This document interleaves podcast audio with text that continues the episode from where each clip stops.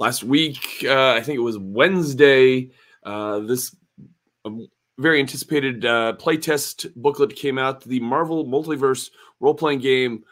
We kind of did an episode a few months ago, giving our thoughts as to whether or not, paying to playtest a game has merits and all that. And, you know, for $10, I picked up a copy. I've also picked up the Demiplane copy as well. We're going to look through that. It is available on Roll20. They just announced that you can pick up the version of it on Roll20. I apologize. My voice is kind of strained and very rough tonight because I just got back from PAX East last night, very late at night. But stick around. We're going to give our thoughts on the Marvel Multiverse role-playing game that is coming, that just came out last week.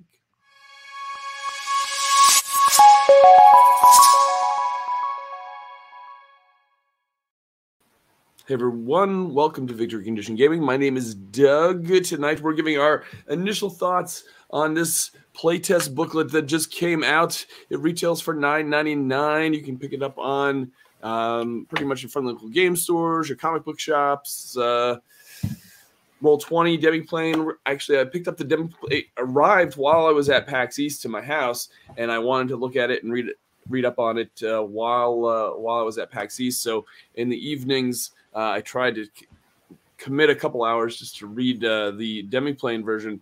I'm going to tell you right now, if you're really chomping at the bit to play this and you don't mind having a digital format of this, check out the Demiplane.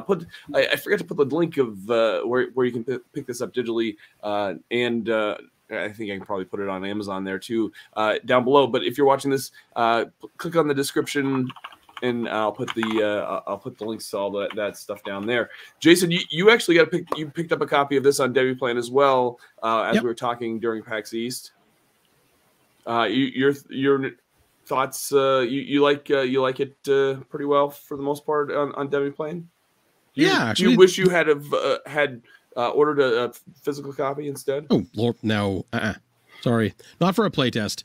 This is basically like an ashcan version of a role-playing game, where you're getting like the bare bones, you know, not barely edited kind of. You're going to toss it eventually anyway, so right. I'm not concerned with having just the PDF for this. Excellent. And honestly, the Demiplane implementation is really good. So it is. It reminds me a lot of, and we talked about this a little bit before we went live. It reminds me a little bit of, a lot of the Cortex, the way the system is online for them in their digital tool sets that they have on their websites. I really like that format. I think it looks. I think that's really cool. And we'll take a little look about. We'll take a look at it here in just a moment when I bring it on the screen as we give our initial thoughts. Ben, were you able to pick up a physical copy at your store?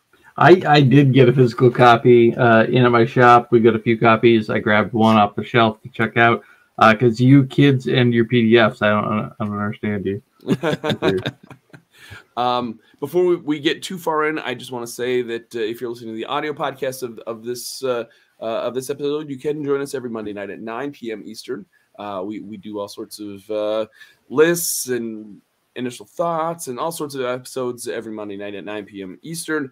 Also, we do actual plays most of the time on Wednesday nights at 9 as well. So feel free to give us a follow, subscribe on YouTube, all that jazz. We greatly appreciate that. If you would like to see an actual play of this game on the show, hit the like button down below and let me know in the comments if it's something you'd like to see as well. And and maybe tell me what villains you'd like to see the players fight against or face off against. I think that would be pretty fun. All right, let's dive right in. I'm gonna bring up the Demiplane version on the screen, and we'll just go through it chapter by chapter, if that's okay with you all. And if anybody has any questions as we're going through the chapter, feel free to give your thoughts and comments, and I'll try to keep an eye on those as we go along. So let's, you guys all ready to dive right in? Sure. Yeah, let's hit it. All right. Let's bring it on screen. All right. So Demiplane, you can go to demiplane.com and buy this, and it's the same price as if you were to get the physical copy. Super well laid out. Of course, the first chapter is, of course, the introduction. You can't use the word "super" for the rest of the broadcast. Oh, sorry. The first chapter is, of course, the introduction. Just kind of tells you what the game is all about, what a role play game is, what you need. You need the book. You need a group of people to play with. I would say, usually, you're probably going to want like at least a GM and 2 players. You're probably going to want 3 or 4, probably 5. Just so then that way, it depends if you're playing a group or not. You could play a duo, like you could do Power Man and Iron Fist with just 2 people. That's true. That's true. You very, very good point, Jason. You're going to want a set of dice. You're going to want 3 D6s. You're going to want 2 that are the same color and 1 that's a different color. We'll talk more about that in just a minute. You're going to want some character sheets, which they give you in this book, and you can find them online. And download, and then you're going to want some pencil. You're going to want a pencil and some eraser. So just one pencil, just one. A pencil, a pencil. That's all you're going to do. You have to fight over it at the table. And if it breaks, you're done. You're done. Yes, when you run out of pencil, you're done. So I kind of went over what you needed: the dice, the character sheets, the pencil. You're going to use this book. Basically, if you're the GM, or the narrator. They call the GM in this game the narrator. And then if you have any questions, you can go to www.marvel.com/RPG. That's pretty cool. And I'm sure you can give some feedback. In fact, if you look in the upper corner of this screen on Demiplane, it actually says submit playtest feedback, which is really neat. That's really nice, especially, being a playtest rulebook. Yeah, absolutely. A simple click away is you're going to get more feedback that way. So yeah, definitely. It also goes over some safety considerations with everyone. Make sure you're all having fun, being respectful, being kind. Make sure you're all on the same page. This goes over like a session 0, all the questions that you usually ask when you starting out in an RPG session. The one thing that I liked immediately off the bat was this. It says, "What's your universe?"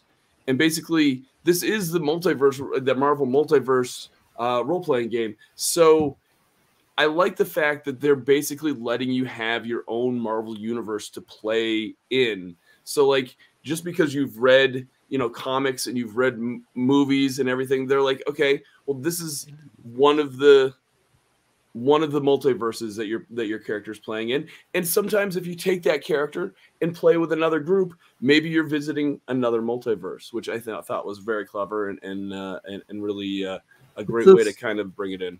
It's a really smart thematic way to basically tell your players and give them permission to break the canon. Like, yeah, absolutely. Have fun with it. This is a role play game. It's meant to be fun. You don't have to worry about adhering to strict timelines or character relationships or everything. Just do your own thing. Have a good time with it. In comic books, people are big on that sort of ridiculousness. Oh, they absolutely are. They absolutely are. And Spider-Man would never do this. So I thought that was really clever. I like that a lot, and I thought that was great. And then it just kind of goes over more playtesting. So that's chapter 1. Super easy. Super goes over just like the base stuff that you need and how to get going. Now let's get to the core mechanics. That's what chapter 2 is. It just goes over how to actually play the game. Action checks. So this is, they call the 3d6 that you're going to roll, because I said you're going to have 2 die that are the same color and 1 that's a different color. They're calling that your D616. It's basically 3 six-sided dice. So yeah, you're gonna roll pretty much whenever you want to check. You're gonna roll the 3 dice and compare it against any modifiers, and then you're gonna apply the action modifiers and then compare it against a target number. So this is kind of where I'm kind of on the fence with the system, and Ben and I kind of talked about this a little bit before we went live. So you roll a D616. So anytime you roll 3d6 and that one color die that is different than the other two rolls a 1, that means that you rolled a fantastic roll as long as the other two dice aren't 1s. So, and you're supposed to count the 1 as a 6. I get where they're going with this, but that's kind of confusing for me. Like, you have to kind of remember that a 1 on that particular one die is actually a good thing. Whereas we've been told all of our lives that 1s are bad, and in this system, it's okay to roll 6s. I don't know. It's okay to roll 1s on one particular die, but not on others. That's the. I totally get like how they're why they're doing it. It's for me, unless I have branded Marvel dice, which they are going to package, I think later on down the road, which is super smart. It definitely gives them a way to sell Marvel branded, 616 dice. Until I have those, or maybe I'll just I'll make my own or something. That's going to be kind of confusing for me. I don't know about you guys. It's a gimmick. I get it. It's a gimmick, but it's not a difficult gimmick. Okay. It takes a couple of, it takes a few minutes to really cement it in your brain, honestly. Yeah. It's a different color die. It's not like you got to keep track of multiple things. There's only 3 dice being rolled on the table in these rolls. And I haven't played it yet, so maybe I'm just and it could be just me just overthinking it. And that I know it's hard to believe that maybe I overthink things, right? I know, right? Not you. And honestly, it helps out in the fact that essentially your dice pool has on that one die 2 6s. You can roll a regular 6, and then you can roll your fantastic 6. Oh, absolutely. So I like that. Because you're superheroes, you're supposed to be doing cool stuff more often. So having a 1 on everything, with the exception of when you roll triple 1s, that's fine. I'm happy with it. Like, it feels like it's something that will maybe trip you up on your first couple of rolls, and then after that, it's going to just be second nature to be like, oh, I did something cool. Sure. Aaron in the comments here says it actually played seamlessly. Our players got the hang of it within a few minutes of actual play, and that's probably the case. I'm just probably overthinking it more than anything else. And this is and Ron has a great point, and this is where I kind of feel we'll talk about this probably later on down the road. But Ron says, I imagine someone new to RPGs being confused by this dice mechanic, and if said newbie only knows the MCU, then this mechanic won't be as cool to them. Yeah, that's kind of how I feel too. I feel like this is an RPG that is probably going to introduce a lot of folks. Just like we had an episode about the Avatar RPG and the Powered by the Apocalypse system and how that's going to introduce a lot of players. Like, I feel like this is going to also introduce a lot of players. This is going to be one generation's first RPG. I disagree with Ron's first statement. If someone is new to RPGs and this is the only system they learn, it's not going to be hard for them at all, because it's what they know. I can definitely see it on the second half of the statement. Being if they're not familiar with the comic book concept of universe of Earth 616, you're kind of scratching your head why. Yeah.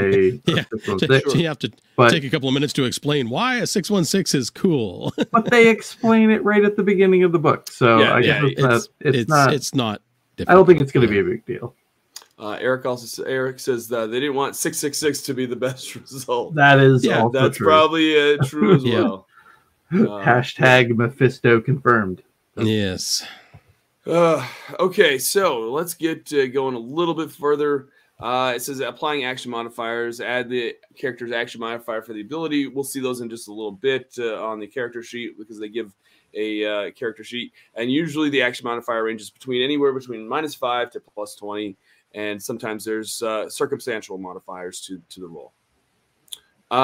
You compare the totals to the target number. On an ordinary roll, if the total is greater or equal to the target number, you succeed in attempting. If the total is less than the target number, of course, you fail. With a botched roll, it's basically you roll ones and then also the Marvel one on the one on the Marvel roll, I think, right? Isn't that how it works? If you roll the Marvel symbol on the unique die and then the two ones, it's a botched roll. Correct. Yeah, it's a Marvel symbol and double ones. It's basically like crit failing. They have is it called a botch or isn't it called something else? No, it says botched on there. Okay, I couldn't remember. I read the rules through on like Thursday or Friday. Yeah, I read them and had PAX East at the same time. So there's some stuff that stuck in my brain, some stuff that I didn't. So fantastic rule. If the total is equal or greater than the target number, you achieve a fantastic success. You didn't just succeed, you triumphed. And many powers in the Marvel Multiverse universe, in the MMRPG, that's what I'm going to call it from now on, have special effects triggered by fantastic successes. If your total is less than...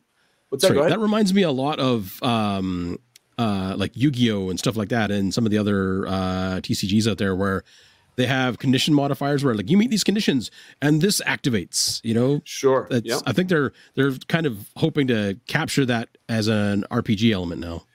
I also like the fact that it says if the total is less than the target number, you failed at that action, but still something good happens. So it's like you failed, but this also, you also kind of succeeded in some smaller way. I actually really, really like that part of this game. It's not just you failed and you suck.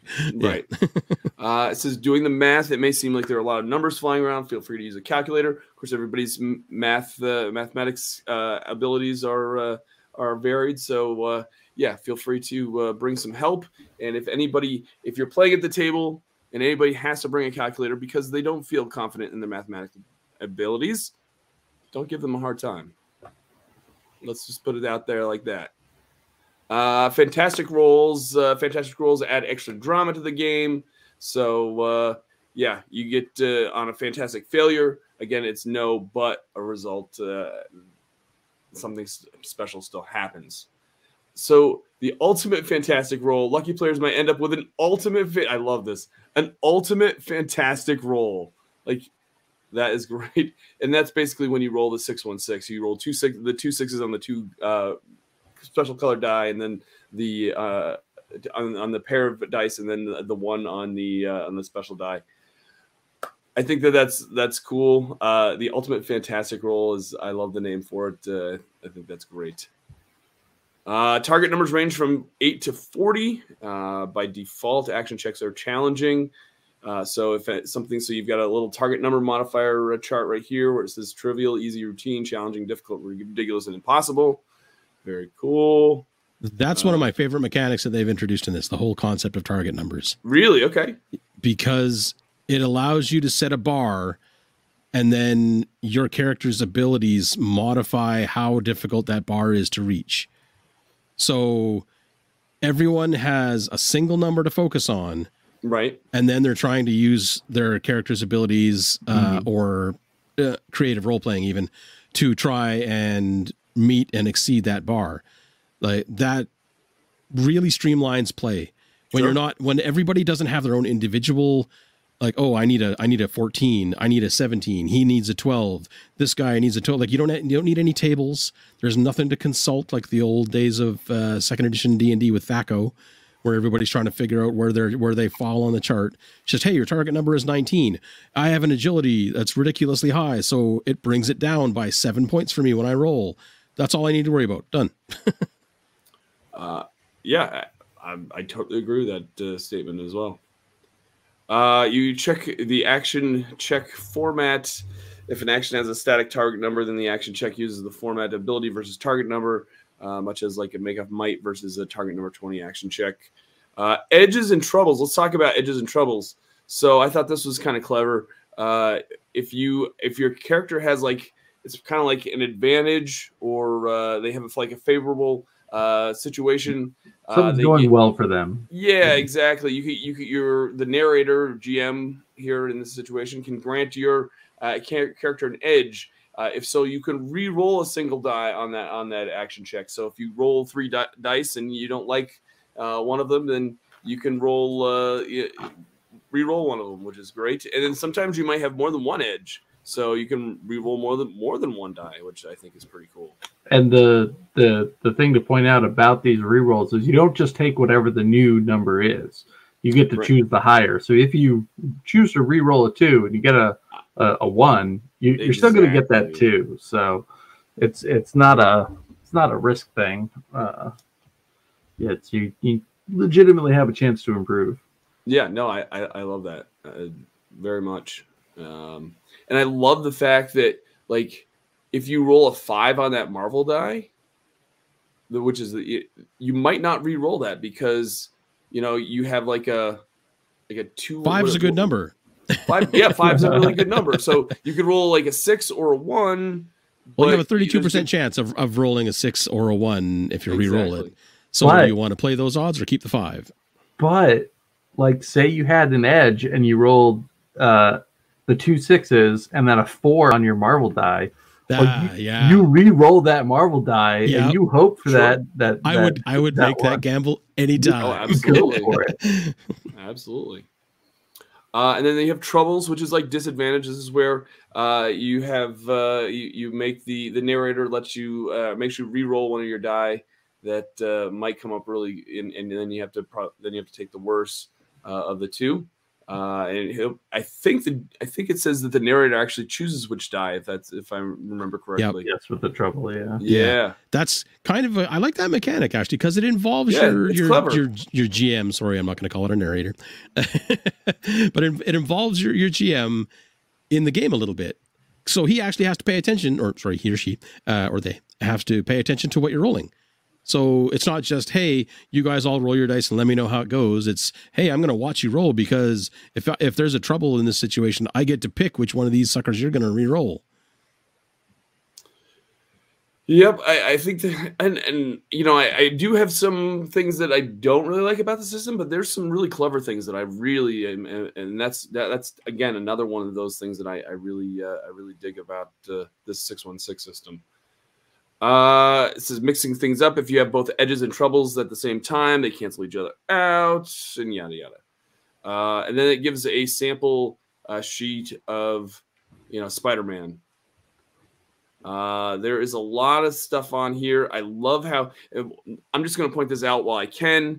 I love this this Demiplane format just because. All of these things, and I can't tell if it pops up. Does it pop up the, yeah, it does. The little? Oh, it does? Nice. So, yeah, I love how like you can just hover over something, and it brings up the power. Yeah. I dig that a lot. It's that is fantastic implementation in a digital product.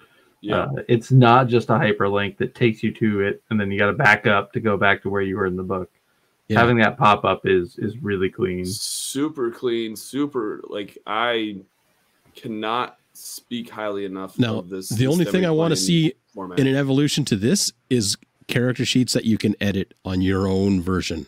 No, like yeah. If you have the Demiplane version of this and you're playing a Spider-Man and you should be able to add and subtract things from your sheet, not necessarily equipment wise, but just for stat wise, like if you're taking damage or if you're losing an ability score or something, you should be able to modify that on your sheet and have it real time calculate the new differences and stuff like that. That would be awesome. As much as having a character sheet made on paper is great, if they really want to make the digital implementation fly, then they need something like that. Rodriguez says, "Isn't this Cortex?" It's not. It's its own system, and man, I'll tell you what, it's definitely giving the website at least is giving me very very much Cortex vibes as far as the format is concerned. Rory said, "Spider-Man looks like a lot of fun to play." I agree. And then Aaron says, damage is based on archetype, rank, and attribute. Excellent. So yeah, so chapter 3 goes into game rules. That goes into character profile, which is creating your own character. You get your character data, your name, your real name, your gender, eyes, all your details. Yeah. So one of the things that I took me aback when I first was flipping through here is the fact that you get the rules for roles and combat and a rundown of the character profile before we even see the creating a character chapter. And at first I'm like, well, that doesn't make any sense. Like, tell me how to make a character before you explain everything about it. And then I'm like, no, this actually makes a lot of sense to explain everything out to me so that I know where I'm putting these points. Because so at first I was like, this book's laid out wrong. And then I read it and I'm like, no, this is intentional. This is smart to put all the information up front and then give you the options to start building your own character. I totally agree. And well, I'll give you my thoughts on the actual physical product. We'll talk a little bit about that at the end as well. But yeah, I do. I agree with that statement 100%, Ben. Let's see here. So yeah, you're going to talk about, you're going to give it all your details. You go into rank.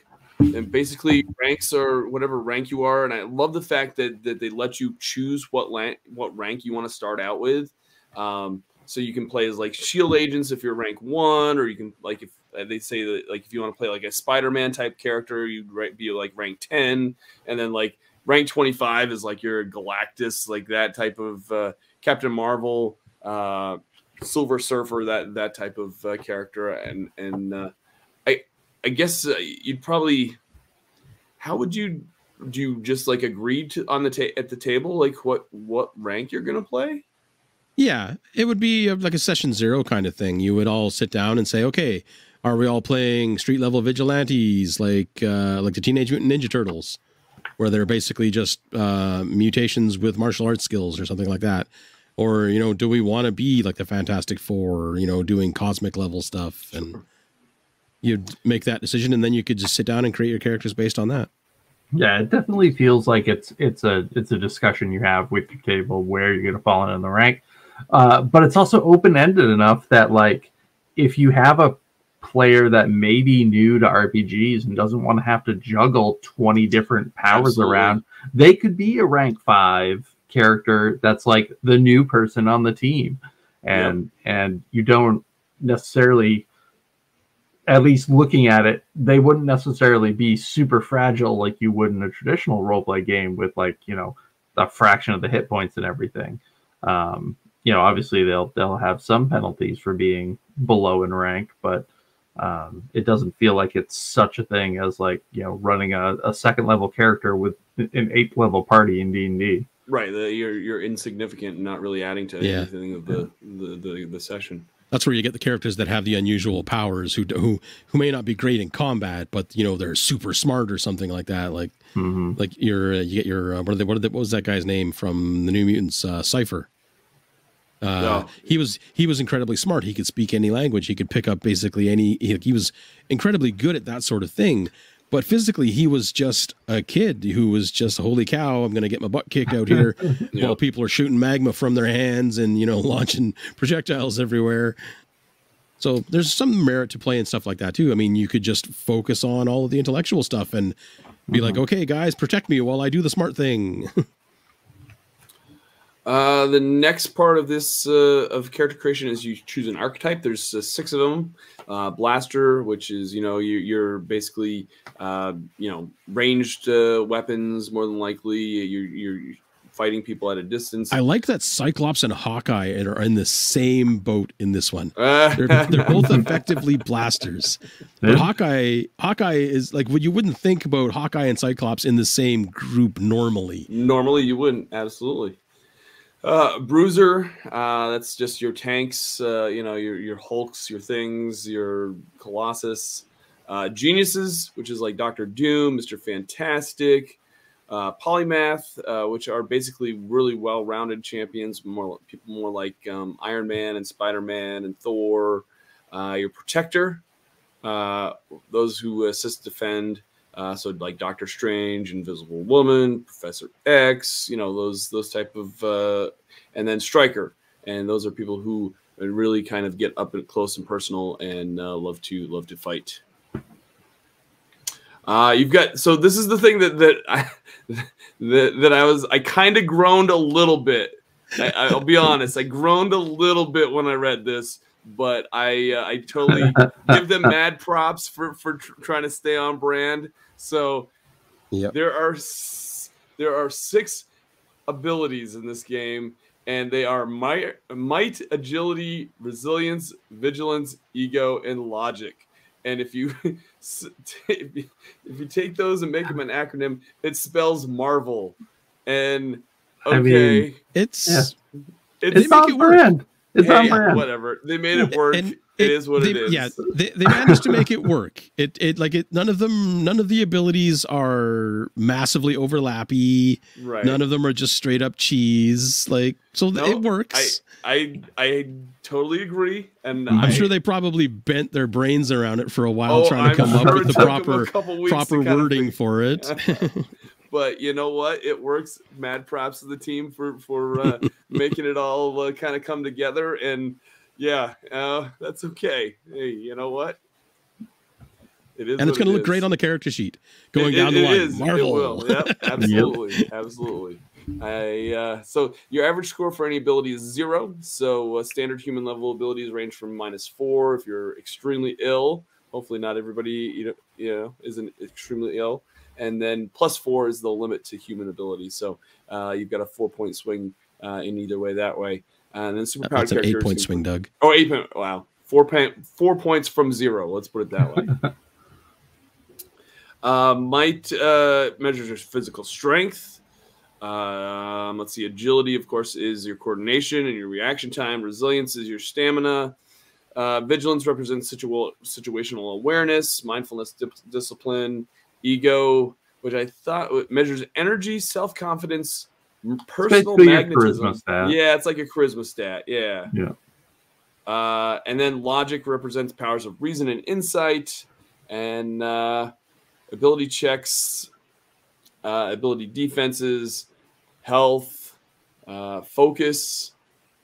Let's see here. I'm trying to think of what else. Karma. I totally forgot that I read about karma. Karma represents a wild mix of luck, grit, and destiny that all seems to intervene in the lives of heroes. After a character makes an action check, they can spend a point of karma to gain an edge on a check.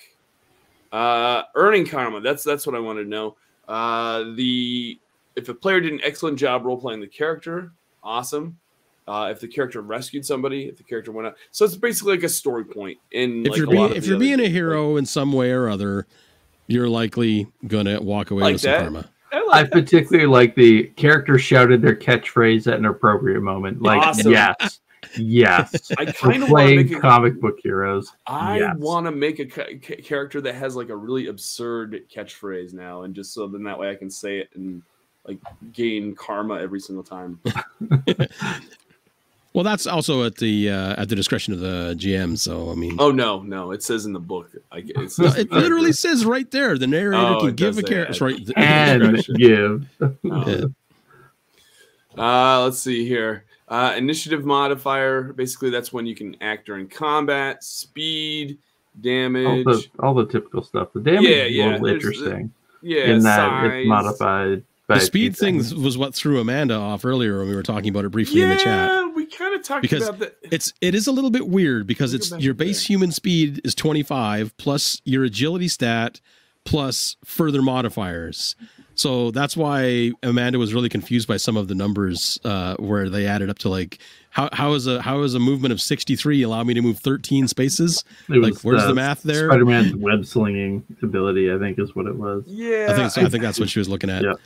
Well, you got gravity on your side when you're web slinging, you know. Yeah, get that terminal velocity. The one thing that always found I had trouble with representing in the Marvel games was characters with excessive movement abilities.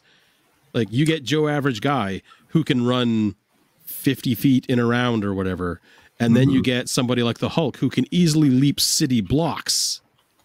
So it's tough to maintain a proper map. Like, right. Like if you have a map that's only so large, like say you have a map that's like 100 feet by 100 feet marked out in 5-foot squares. So 20 squares by 20 squares. What do you do when the Hulk says, or the guy playing the Hulk says, well, I want to leap across to Brooklyn. Like, okay, well, we'll see you in the next game, I guess. What? I mean, come try and find us when you leap back. Yeah. Like, I mean, you look at the, towards the back of the book, they've got the character profile for Storm, and, you know, her foot speed is 27 or 5 spaces, but the flight speed is 405 or 81 spaces. Yeah. Like, show me someone whose gaming table is 81 spaces wide. Right, right. Character playing Storm, go stand in the kitchen, and we'll call you later. There are a couple of things, aspects of this game that I think they overcomplicate. Just like, I'm like, I don't know if you're playing online. I don't think like some of that stuff will come into play. You're gonna hand wave a lot of that stuff. It's gonna be like, okay, for the time being, you're out of everyone's combat range, and next round when you leap back, we'll somehow place you in a random spot on the map because you're not gonna be super accurate coming back. Probably if you're playing the Hulk, you're gonna slam into a building and have to fight your way out of it. Rory says, don't use super tactical maps for supers games. Yeah, no, definitely not. Definitely a GM tip I subscribe to. I've actually kind of gotten away from maps in a lot of role playing lately. Yeah, I have much prefer theater of the mind when it comes to you don't need them. Yeah, unless you're doing like nitty gritty combat stuff, you don't need a physical map half the time. Iron Man's is 99 spaces. Is that for sure? You gotta go. Some repulsors, they go. And then damage, is usually a number of D6 that you roll, and then plus some sort of additional modifier. That's when you start doing your algebra equations. When you calculate your damage. XD plus XD6 plus Y. Kids, make sure you study your math and have your Texas Instruments calculators with you at the table. Oh no. Fight damage, which is like melee damage, I believe. They do a great job representing the differences between the little grunts in an organization versus the skill levels of the heroes. They like that part. That initial balance point. That's one of the things I always look at in these games. Like a Joe average Hydra agent shouldn't be any kind of an issue for anybody at Spider-Man's level, and they're not. They're not even close. Let's see here. Range damage. So I like the fact that they have different ranges, different values for ranged and for melee damage. Size, because you know people have different sizes. Power sets, backstory, your origin, your profession, and other traits. Right there. So yeah, that's that. Let's go down to. I like the power sets. Actually, they were very cool. Yeah. It's almost like playing a video game at that point. Like when we were talking about it in our first run through of it, I likened it to the Diablo skill trees, where you get stomp, and then you get super stomp, and then you get earthquake, and then you know you progress down your tree like that kind of thing. It's a good way to do it. Absolutely. Just as long as that's where you're going to have a slippery slope when you're trying to design your own powers. You have to be careful that you don't go way overboard, or And we should tell folks that this is just the playtest version. This isn't the finished product. There is actual like larger hardcover book that's coming out in 2023. This is just to kind of get folks playing, trying to test out the system, trying to test out the various abilities. And so, not everything in this book is going to be in the finished. Whatever's in the finished product isn't all that's included in here. So just if you pick it up and you're like, I wish this had more, the final product will have more. This is just to kind of get people. I'm curious, I haven't seen any updates really on their forums or anything about it yet, but I'm wondering, is this going to be the only version of the playtest rules, or are they going to roll out other things for people to work with later? It's probably going to be the only like public version. Yeah. Yeah. Whether or not they do some errata or something. Yeah, I don't think they'll actually update the the Demiplane either. I think it'll be like supplemental sheets, PDFs that they put out. Because otherwise that's a lot of time and effort put into coding all that stuff. Yeah, that's true. That and you'd have to change it week to week or, yeah, month to month over the next 12 months. So, and I'll remind folks that this is Demiplane isn't the only digital product they put out. They put out a Roll20 version as well. So, you'd have to update whatever you put out. They'll do like just blank PDF updates for people. I would be curious, and Marvel, if you're watching this, I would be curious if they offer some sort of discount if you bought the playtest version of the digital implementation. If they'll give you like, hey, here's $5 off on the fully. Thank you for your feedback. Thank you for trying out our product. Here's $5 off. We know you paid $10. Here's $5 towards your big book purchase. How are they going to know who bought what? I mean, you can go right into whoever has it on their account. You could have some sort of like code. For the electronic version for sure. Not for the physical version. No. Strictly for the digital version, just to convert people over from buying it from this. I think it would be cool if you got like an alternate cover for purchasing the digital version. That'd be cool. Yeah, maybe. I mean, it's not really anything huge, but it's kind of neat. All right. Chapter 4 is combat. Let's see here. Basically, it goes over sequence of play. With your group of players, you determine which positions you're all going to take and then roll for initiative. And then you start a new round. Each character takes their turn in initiative order. If the combatants still are able and want to fight, they go back to step 3, which is start a new round, and then otherwise this combat ends. Pretty standard. Pretty standard. I do like, of course, we have determining positions, and it kind of tells you what kind of range you're in. If you're in line of sight, if you're within earshot, within range, size, all this and that. I liked this bonus round gimmick where they have the characters that get a fantastic roll on their initiative check. They get to take place in like a bonus round. So it's almost like you're getting like a sneak attack almost. Yeah. You're surprising that. I thought that was very, very clever. It's very comic book thematic. Yeah, exactly. So I like that when I read that stood out to me quite a bit during initiative. Basically, you're going to roll your 3Ds, your 616, and then apply your initiative modifier, and that's going to determine your order. Let's see here. Players get for combat round, they get an easy action, a standard action, and a movement action, which is kind of like an effortless action or regular action. Action. It's pretty standard. Right? That's kind of what a lot of RPGs give you anyway. Let's go through here. I like how you can delay your turn. Of course, that's pretty thematic. So just basic, it gives you the example that if you want to reserve your action, you can like basically you can use your movement action. Like say you're Captain America and you're running around and you're being chased by Hydra and you run around a corner.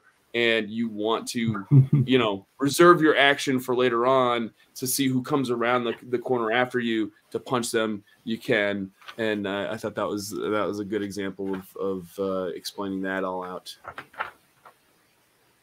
out. Easy actions are basically all that. They're just really small actions that you can do: activate, maintain,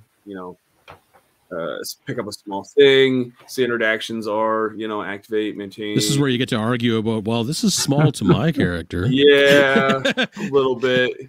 That's always been a thing in superhero role-playing games, actually. Whenever they do things that are based on semantics, you'll get a lot of debate about stuff like that. It's at least every time I've ever played a super game anyway. Attack, you can fight or have a melee or ranged attack. You can throw something. Kind of gives actions for that. You can for reactions, it gives you a whole bunch of reactions. It gives you 2 reactions: interpose, which and skulk. Those are the reactions. Interposes. I was kind of surprised. I'm surprised to see it, but because it's just such a commonly done thing in comics, you know, especially like you get Captain America as the guy, you know, somebody has just tried to blast this poor, unfortunate soul in the head, and Captain America just whips his shield out and bing, got it. You know, that happens all the time, but to have it actually be an ability is kind of a neat idea. Definitely, definitely. There, like I said, there's some really great things that I love about that I'm digging about this. It's a pretty robust combat system. They've got rules for like object hardness in there. So obviously, you know, if you're going to be fighting around, you're going to be sending either heroes or villains through buildings. Like they have rules for that.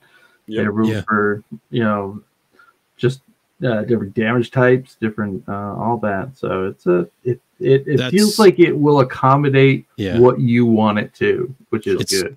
It's great that they have rules for her structure hardness and stuff like that, because that again is always a debate point. Like, oh, well, I have a trick arrowhead that does the same damage as a hand grenade. Well, I shot one into the corner of this building. Shouldn't that side of the wall fall down? Well, how many points of damage does that do to the structure or the hardness of the building? If it doesn't do enough, the thing doesn't fall over. That's as simple as that. It's none of this, you know, well, it should because in this one comic book it did. You know, you avoid all of that debate then.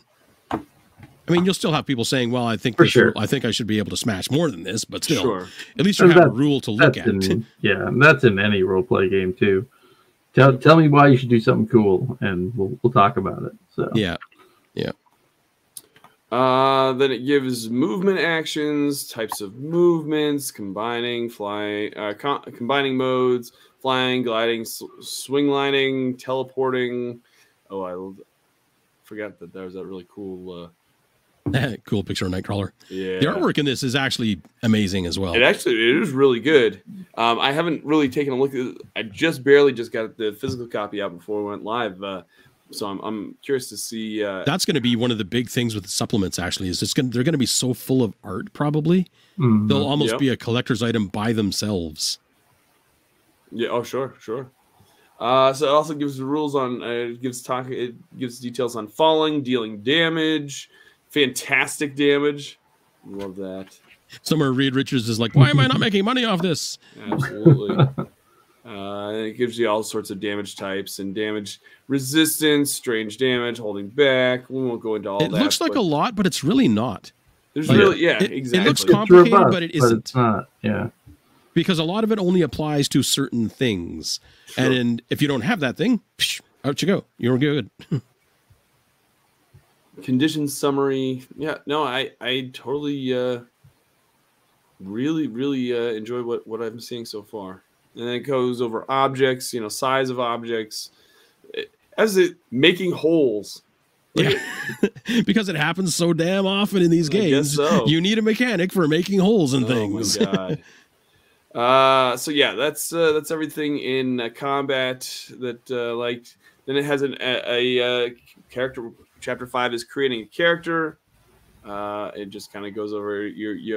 There's 7 simple steps to create a Marvel Multiverse role-playing game character. Determine the character's rank, which we said that you probably want to agree upon with your group. Create the concept. Pick the archetype. Pick the ability scores. Pick the backstory. Pick power sets, and calculate all the other scores: your action modifiers, defense scores, health, focus, karma, and initiative modifier, speed, fight damage, and range damage and size. So this is definitely something you want to do in a session 0. Absolutely. Don't tell people to say, hey, everybody make a rank 5 hero and show up on Tuesday and we'll get to playing, because that will be a disaster. Literally just picturing the Spider-Man cartoon meme where they're just standing there pointing at each other. They're the same thing. Right. So that's exactly what happens. So based on the rank, you get so many points of ability score points. Yeah, that's actually a really cool idea. I like that. That is, that works. It looks pretty decent, especially early on. You get quite a bit of even at rank 1, you actually have options. It's not like a lot of people liken it to like basic Dungeons and Dragons style things. You know, where at level 1 you've got like 2 things that you can do. You know, you can do A or you can do B, and that is really your only choice until you level up a few times, and then you have, hey, I got 3 or 4 things I can do, huzzah! But with this, you have 5 points right out the bat at rank 1, And honestly, I'm thinking most people are probably going to start off at like rank like 3 to 5 kind of thing. Just so you have a decent amount of stuff, because nobody wants to play their favorite hero concept and then be like, oh, well, I can't do like 90% of what I wanted to do with this. Yeah, oh, absolutely. And then it goes over, you know, powers and abilities. We could make this a 5 hour long video if we were or broadcast if we want to, but the fact that they have spiral in the art in this book really makes me just want to buy the whole book already. Right. She's been one of my favorite characters in Marvel for a long time.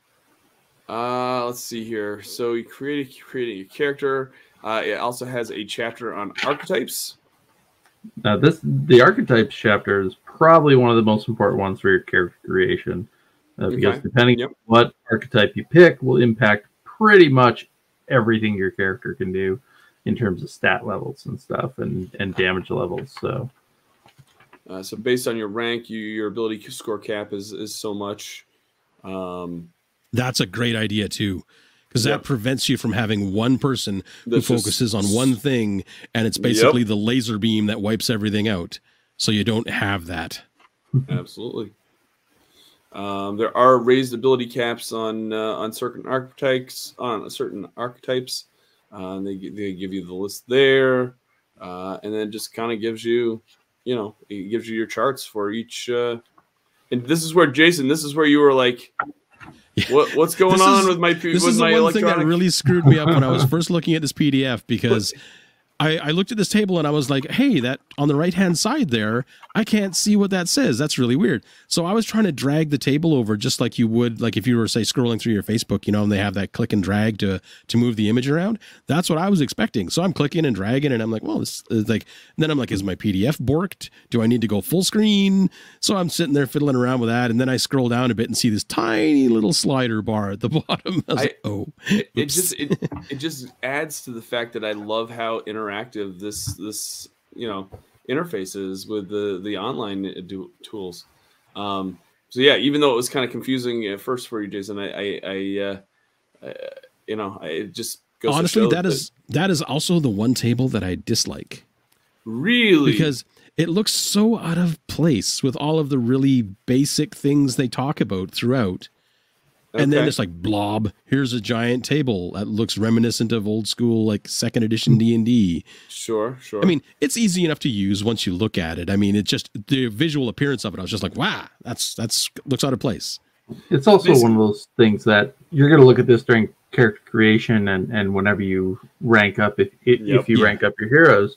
But for actual gameplay, you don't need to be referencing. You don't need to reference. No, right. Yeah, you're not going to have a book open to that table being like, okay, now what can I do here? Because you'll have that'll all be on your character sheet. Yep. So yeah, I thought that was really great. They give you that. Then they give you a chapter on backstories and origins, I think is what it was. Let me just take a look here. Traits, backstories, and traits. That's what it was. Yeah. And so yeah. So traits, I think that might be one of the only stumbling blocks people have as they learn the game, is learning the terms for all of the various things. You have traits, origins, backstories, backgrounds, and then you've got your archetypes and all of that sort of thing that goes with it. Once you get that in your head, I think it'll be a pretty easy go. The one thing I wish they had in traits here. It feels like there should be some positive traits and some negative traits, and they're all kind of just lumped into the one thing. And depending on what your rank traits are, you'll get some extra traits. But like, you do get the challenging traits. Yeah, yes. Yeah, but it's like okay, I got an enemy. Cool, that's a trait. Yeah. But then, connections is also a trait. So like, something's going to hinder me, something's going to help me. It's very flavorful for building your own character, but by taking a negative, you don't necessarily get a positive back, and that's something that's true. That, or you don't get, not necessarily a 1-for-1 trade, but give me an extra point of damage or something if I take a giant enemy or something. They did that with Vampire actually in this second edition. I don't know if they do it with the current one, but second edition Vampire you had merits and flaws. Yeah, the merits and flaws system. If you took like 2 or 3 flaws, it gave you like an extra 3 or 4 points to spend that you could put into your merits. And you had to, it was a balancing act. You had to balance them out though. So if you wanted extra abilities, you had to take extra flaws. I'm sure there'll probably be a bigger section on that in the core. Oh yeah, that's exactly what I was going to say. You know, this might be just the initial batch that they want to put out and have people play test before they add more into the final product. Chapter 8 is powers. Chapter and basically when you create your own hero, you know your character's rank tells you how many power sets you can pick. So fifth rank character connects up to 5 powers and. Yeah, powers is the only section where I felt I didn't necessarily have full control over my character. Okay. And part of that comes from the tech trees, you know, the power trees that come into this, and I think they're necessary to organize and distill and help simplify character creation and character advancement, but some of them feel a little railroady. With what you go down this path, and you're going to be Iron Man when you grow up. If I take a battlesuit, okay, sure, I can have, maybe I don't have a Titanic frame battlesuit, but eventually I'm gonna just be a big tank with my battlesuit. That hopefully there are some ways in the full release that you can customize some of these a little bit more. To give your characters a little bit more. And they do kind of give you that a little bit in the descriptions. You can choose, depending on the rank of the rank of it that you pick. It can be subdermal armor, or it could just be like a flak suit, or like it doesn't have to be Iron Man armor. Right. But as you rank it up, it kind of thing, as you rank it up, it is kind of shoving you towards that eventuality. Sure. Mm-hmm. I do also like that spider powers is apparently such a large part of the Marvel Multiverse that it gets its own tech tree. That's hilarious. Ron says, I'm glad that I'm watching this because this is finally coming together for me as you guys discuss it. I'm following along with my Kindle version. Excellent. Yeah, I will. I almost pulled the trigger on the Kindle version and got it on my phone because I have the Kindle app on my phone. And I'm like, no, I have my laptop here at PAX East. I want to try out this Demiplane because I hadn't tried out the Demiplane digital tool sets yet, and I kind of want to try it out just on this product and see how it was. I'm glad I did. I actually really like it. Just a quick question for Ron: does it have the hyperlinking, Ron? Like, does it show you? If you click on it, does it actually pop up the same thing? I'm curious to know that. I'd love to know that as well. Aaron says you can get multiple power suites at a higher rank, so you can mix and match your choices from different trees. Interesting. Mm-hmm. Very cool. Yeah, you don't have to stay with one tree. That's for sure. For sure. Yeah. Well, let's see here. I'm trying to think if there's anything else. I can't wait to see how many pages the powers section is. That's my big thing. It's going to be like all of the stuff you have in the playtest is all of the exoskeleton, and this rest of this 300 page book is going to be just powers. We could go like a whole. Sure. Yeah, we don't need an hour or even more longer for that. No way. Ron says no. It does not have hyperlinks. It does not. Okay, I was just wondering. Interesting. Yeah. Interesting. That's good to know. Chapter 9 is Marvel Heroes. Get some of your favorites. How many people scrolled up to that picture and sat there for 25 minutes naming every single hero on that screen? Did you really? I didn't. Oh wow! I don't even know if I could. That's cool. But yeah, it gives you the stats for a lot of popular, I like heroes. That they gave you the core heroes as an example, so that you can base like power level stuff. Mm-hmm. Like if as a GM, you can look at these and say, okay, if this is what a Carol Danvers looks like, so I'm going to use that as the basis of my own big bad for my one shot or actual play or whatever. Yeah, I would love to see more. I'm excited to see more of these actual like superheroes in the finished product, and I'd probably they'll do villains. I don't think I did. There are no villains in the playtest. I don't think I remember seeing any villains in this when I was reading. Yeah, there sort of are in the, in the module. Yes. Okay. Yeah. You get. I have not read the module stuff. Yeah. I have not read the module. They're kind of villains, yet. But they're kind of not villains at the same time because they kind of cheat the system a bit to get their villains. But I won't spoil it for anybody who doesn't want to read the adventure. Yeah, I did not read the adventure in case I had to. I was going to get a chance to play it, but I don't know if anybody will want to GM it on the show or not, or if I'm going to have to step up and run it. But yeah, no, I purposely did not read that part of it. We have chapter 10 is the chapter for the narrator, which.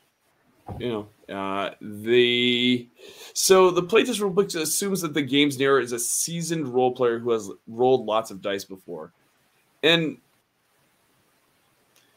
I mean,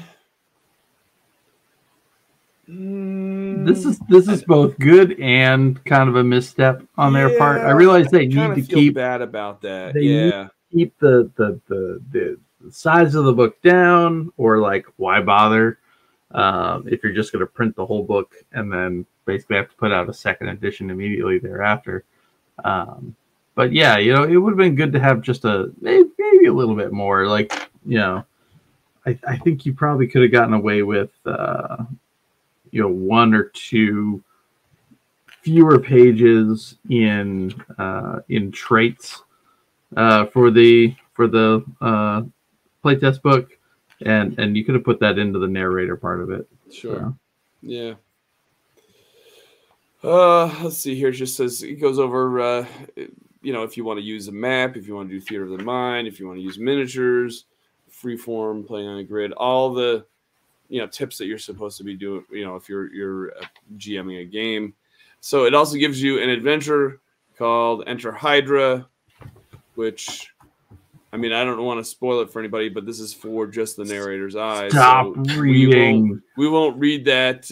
I like that they chose Hydra because everybody, like every hero, has that moment where they're just absolutely raffle stomping a bunch of low-level peons, right? And that's going to give everybody playing like their first time in this game is just going to be like, ha ha ha, I am mega powerful, just like smacking swaths of Hydra agents to the side. So we'll let those that want to run that and read it for themselves. And Jason, I guess you read it already. Do you want to just kind of give like your thoughts, just kind of generic, non-spoiler free? It's a good adventure, actually. They deliberately tailored it to push you to use all of the basic ability checks, all of the basic attribute checks. Well, I can't remember what they're called now. What do they call the attributes? The marble. What is that? Ability? Is it abilities? They're attributes. Okay. Yeah. So the adventure pushes you to make use of all of those to show your players what they can be used for, how they affect gameplay and stuff like that. There's enough bad guys, and there's enough nostalgia for anybody who's read comics and they know about Hydra, or anybody who's seen the movies. They know that Hydra is just a organization full of mostly low-level peons with a few high-level people. Yep. So you've got that right out of the gate. No one's going to be like, "What's a Hydra agent?" Like very rarely, unless you have a person completely new to comic books and games. Sure. It's short. It's succinct. It doesn't mess around too much. It does have some jumping-off points where you could continue the adventure. So all in all, it's well done. How long do you think a session would be to play it out? It depends on your players, honestly. Yeah. If they want to do a lot of interacting amongst themselves, it could take a while. If they want to just get down to the nitty-gritty of the adventure, I would say 2 to 3 hours tops. Okay. To really do it some justice. Yeah. It could be. It's okay. Without feeling too forced or anything. Like, you're always going to get your Scooby Doo party member who's going to be like, "What's this box? This box on the desk. I don't know what this box does." And they're all looking at it for half an hour, debating what they should do with it. And your narrator is just like, "Oh my god, it's just a box, guys." I've never seen a player that does that before. I've never done that. Players do that, Jason? Oh, all the time. So Ghost Raccoon says a lot of people will likely be running an RPG for the first time with this, and that's one thing that I will talk about a little bit later. But yeah, I agree. I think that that's true, and I don't think that they can necessarily assume that the GM is experienced with this. That's another. I could see a lot of people doing the whole, hey, I like comics. I've liked the Marvel movies. I've never touched a role-playing game. I'm going to pick this up because I have a lot of knowledge about what's in the box. That's a Seven reference for anyone who was not paying attention. Exactly. But yeah, like I could see somebody picking it up for the first time and being like, okay, let's see how this works. And honestly, I think it's not a bad first RPG to start with.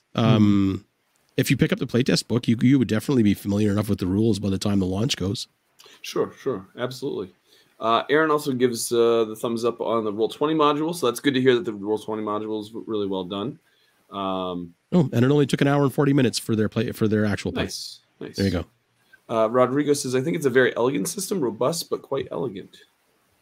That's very, yeah, that's probably a very good read on. I haven't checked out the Reddit forum for it yet, but I'm sure there's probably hundreds of people doing. Yeah. These are my new power, but like they're going through the comics and saying, okay, let's stat these people. So glossary, really well done. I was glossary. Amazed to see this in a playtest book. Yep. Yeah. Yep. I was too. Super, super stoked that I'll be honest with you. I hadn't scrolled all the way this far by the time I had gotten done at PAX East. So it's really nice to see that they have a glossary. Rules reference. Look at that. Just kind of quick. Yep. I love it when easy rules reference. Yep. I love it when the rulebook has rules reference sheet. And then, of course, the credits for the system. The D616 system is Mike Capps, Matt Forbeck, and John Nee. And the writer is Matt Forbeck. Cover artist. And there are some variant covers. And I'll talk about that in just a little bit. And I just want to give a shout out. Simeon Cogswell. They are amazing. I've worked with them a few times. And when it was announced that they were doing the graphic design for this this project and for this product, I was super stoked for them. Simeon, congratulations, and we'll talk about this in just a little bit when I give you my thoughts on the actual physical book. Shout out to Simeon, they're awesome, they're awesome. Let's see here, playtesters. Thank you all to all the playtesters for. It does amuse me that there are already a list of playtesters in the playtest rulebook. But hey, yeah.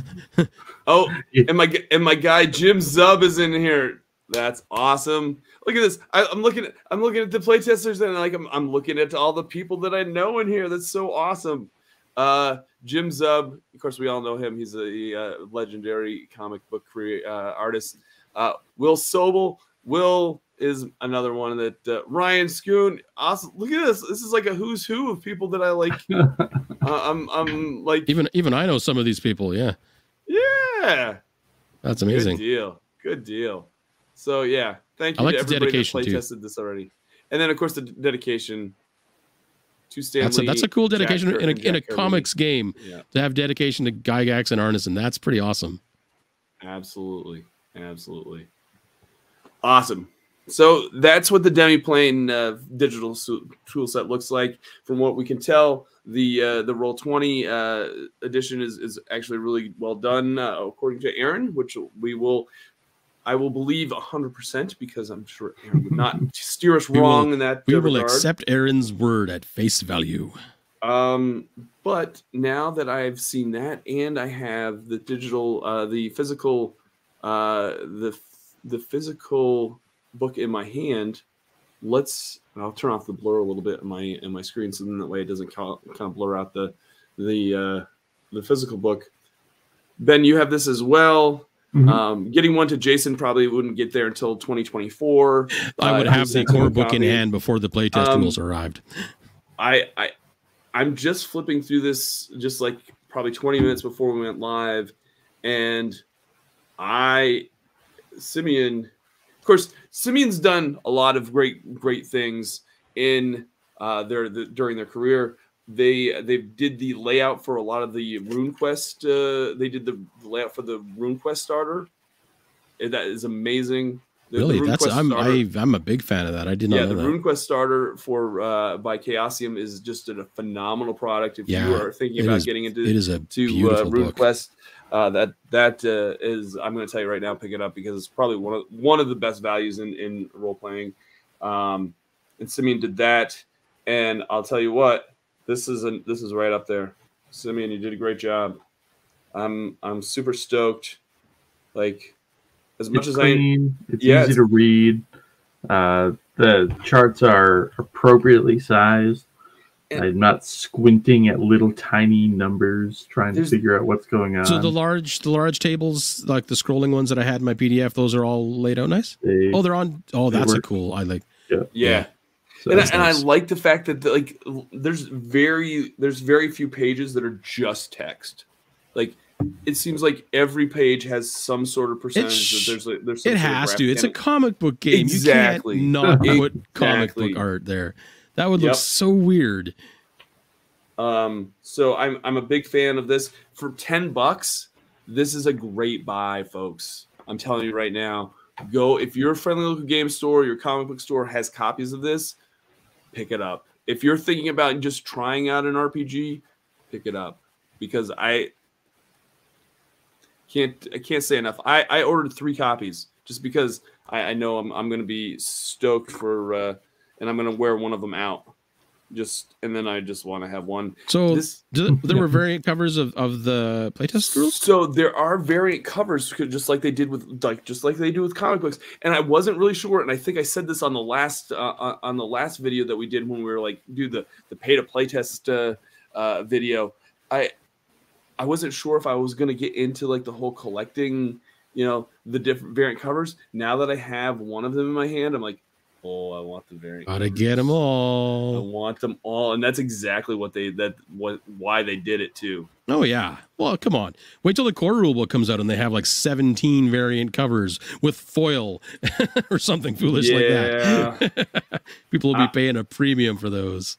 Ben, what are your thoughts on this physical copy? I like it. As you said, the price point is perfect for this. If it had been any more, I don't think it would be a successful, purchasable playtest rulebook. Yeah, I think at $15, it probably wouldn't feel as. I mean, it would probably sell. But it wouldn't sell, like you wouldn't feel like you're getting a great deal. People will grab that just because it's something cool to read, or they want to just check out the art. And like for $10, the art alone is worth it. And it's cheap enough that if you're just a Marvel collector, you're not gonna blink. You're like, oh, this is a piece of Marvel. I'm gonna add it to my collection. Yep. So it's 120 pages. How many pages are comics usually now? 30. 24 to 30. Yeah, are they really? I haven't bought a comic. It was a physical comic in a while. When I was a young man, they were 32 pages. And how much comics are? $4, $5 now? 5 to 6. Are they really? See, that's what priced me out of collecting. Yeah. When I stopped collecting, they were $3.20 Canadian, and I was like, nah, I'm out, guys. For the price of 2 comics. Actually, for less than two comics, you can pick up this booklet, and it's endless hours of fun right there. Even like the rules are fairly complete. You can make up your own powers and abilities if you want, but Rodrigo says it's already out of stock at Amazon. Oh, wow! So. Oh man, Rodrigo. I'm going to tell you right now that Demiplane. And if anybody's watching this and they're watching it after the fact, after we're live, I'm going to put the links to the Demiplane website in the comments below or in the description below, and also put it on. I'll put the Marvel RPG, like just where you can find it on your friendly local game store. I'll put the link for Amazon, and then I'll also put the Roll20 version as well. But even before I had the physical version in my hand, the Demiplane version actually had me sold. Like, so even if you're just going to get a digital tool set, I think for $10, it's still well worth it. Just because it's all hyperlinked. I love those little pop-up windows. They did a really... The fact that little table of contents option follows you on every single page is awesome. Yeah. Like when you click into any of the tabs in the book, you have the little table of contents in the bottom left-hand corner that you can scroll through to jump around the entire book. Yeah. Like it starts off with the section you're working in, but if you're like, hey, I want to read something about, you're in the combat section, I want to read something about archetypes. You just click on archetypes in the table of contents thing, and it takes you right there immediately. So you don't have to scroll all the way back to the top or start over. Yeah. No. The few things that I would probably not... that probably don't meet my expectations are when I originally heard about this and knowing it was a 3D6 system, I assumed that it was going to be more rules light and more story driven. And I feel like some of the aspects, and of course it's an RPG, so you can kind of take out whatever mechanics you play it however you want to play it, however your group wants to play it. I figured it was going to be a little more rules light. Am I hugely disappointed? No, not really. I mean, it's fine. They do a good job, and I don't think it's super math heavy that you're just going to be like, oh my god, I can't stand this. But I think for an entry level RPG, it might be a little math heavy, but it's still not horrible. I think the biggest complexity of this game is going to be character creation and character maintenance. Yeah. And I think that's the way it goes with most super roleplay. Oh, yeah. Half the time you're playing is going to be just character creation. Yeah. I think there's so many options. I think the game will flow well once you're playing it. I don't think it's so crunchy. You're not looking up tables and everything all the time. Not all the time. So, and after a session or two, you're going to know what your character can do, and it's going to be secondhand. I wouldn't be surprised if they don't, when the game fully launches on Demiplane, if they don't have an automated character creation system, just like D&D Beyond has. That would be like good. You want to make a striker. Yep. Click striker. Boom. Here, we'll automatically populate your character page with the basics of it. Click your modifications. Click your power suites. Click this. Click that. Boom, yep. Boom, boom. Here's your character. You want to print it? No, you want to save it? Okay, you want to fire it off online? Here you go. Yep. Then you'll have people with 7,500 pre-made superheroes. Because what else you got to do in your spare time when you're not playing, right? You're going to make a character. Ron says it's about as crunchy as 5e. Yeah, I'd give it that.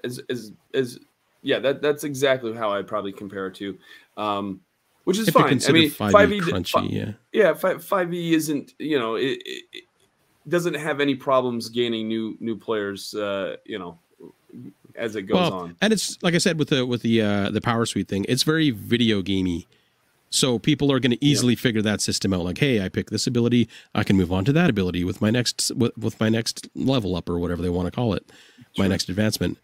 People are used to that sort of mechanic, so it will be very easy for them to understand.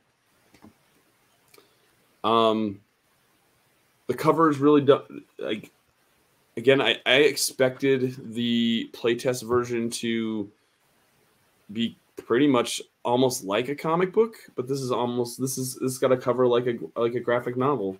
So yeah, if you're familiar with like a trade paperback, that's exactly what it is.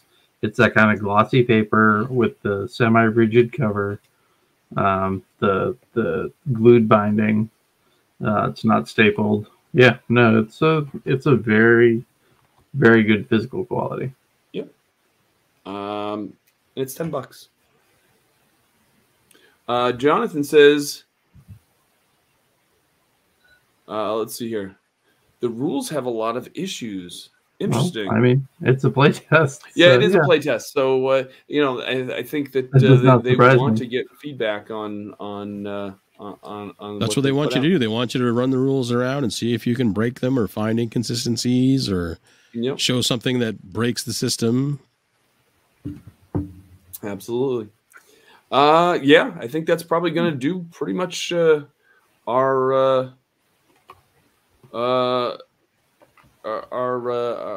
initial thoughts. Jason says, might determines accuracy in combat, so a character like Hulk can easily hit Spider-Man. Interesting.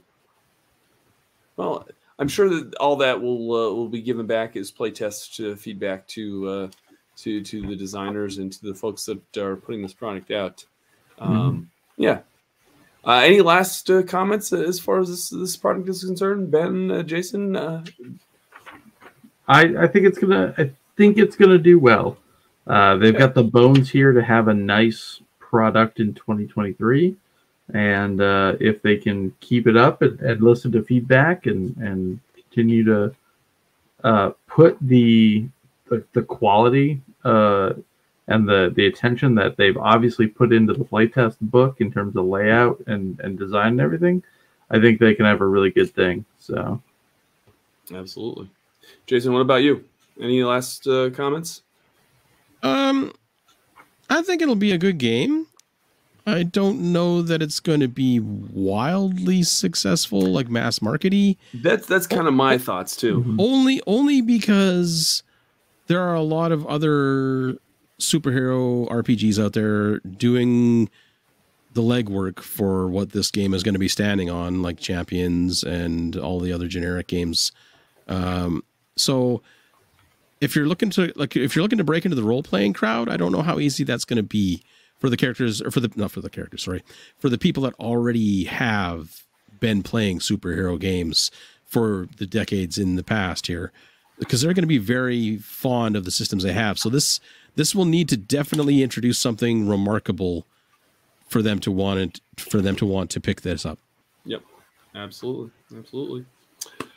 All right, that's going to do it for our broadcast of our initial thoughts of the Marvel Multiverse role-playing game. If you are a fan, or if you have any comments as far as this system and as this new playtest book, and let us know in the comments down below. I'm really good about getting back to folks' comments. And if you enjoyed this video, or if you're excited about the Marvel Multiverse role-playing game, hit that like button down below. We'd greatly appreciate it.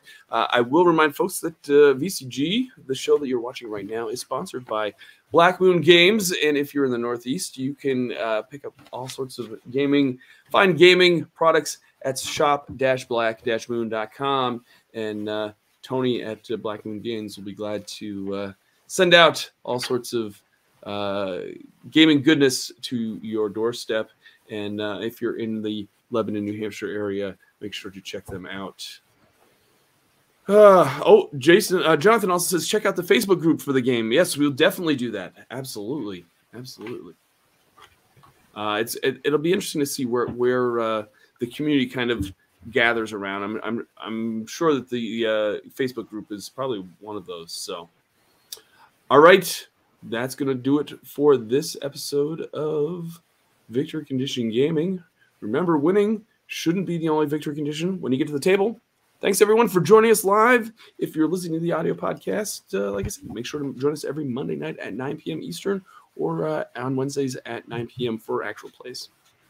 All right. See you next time. Thank you so much. And remember, winning shouldn't be the only victory condition when you get to the table. Bye now.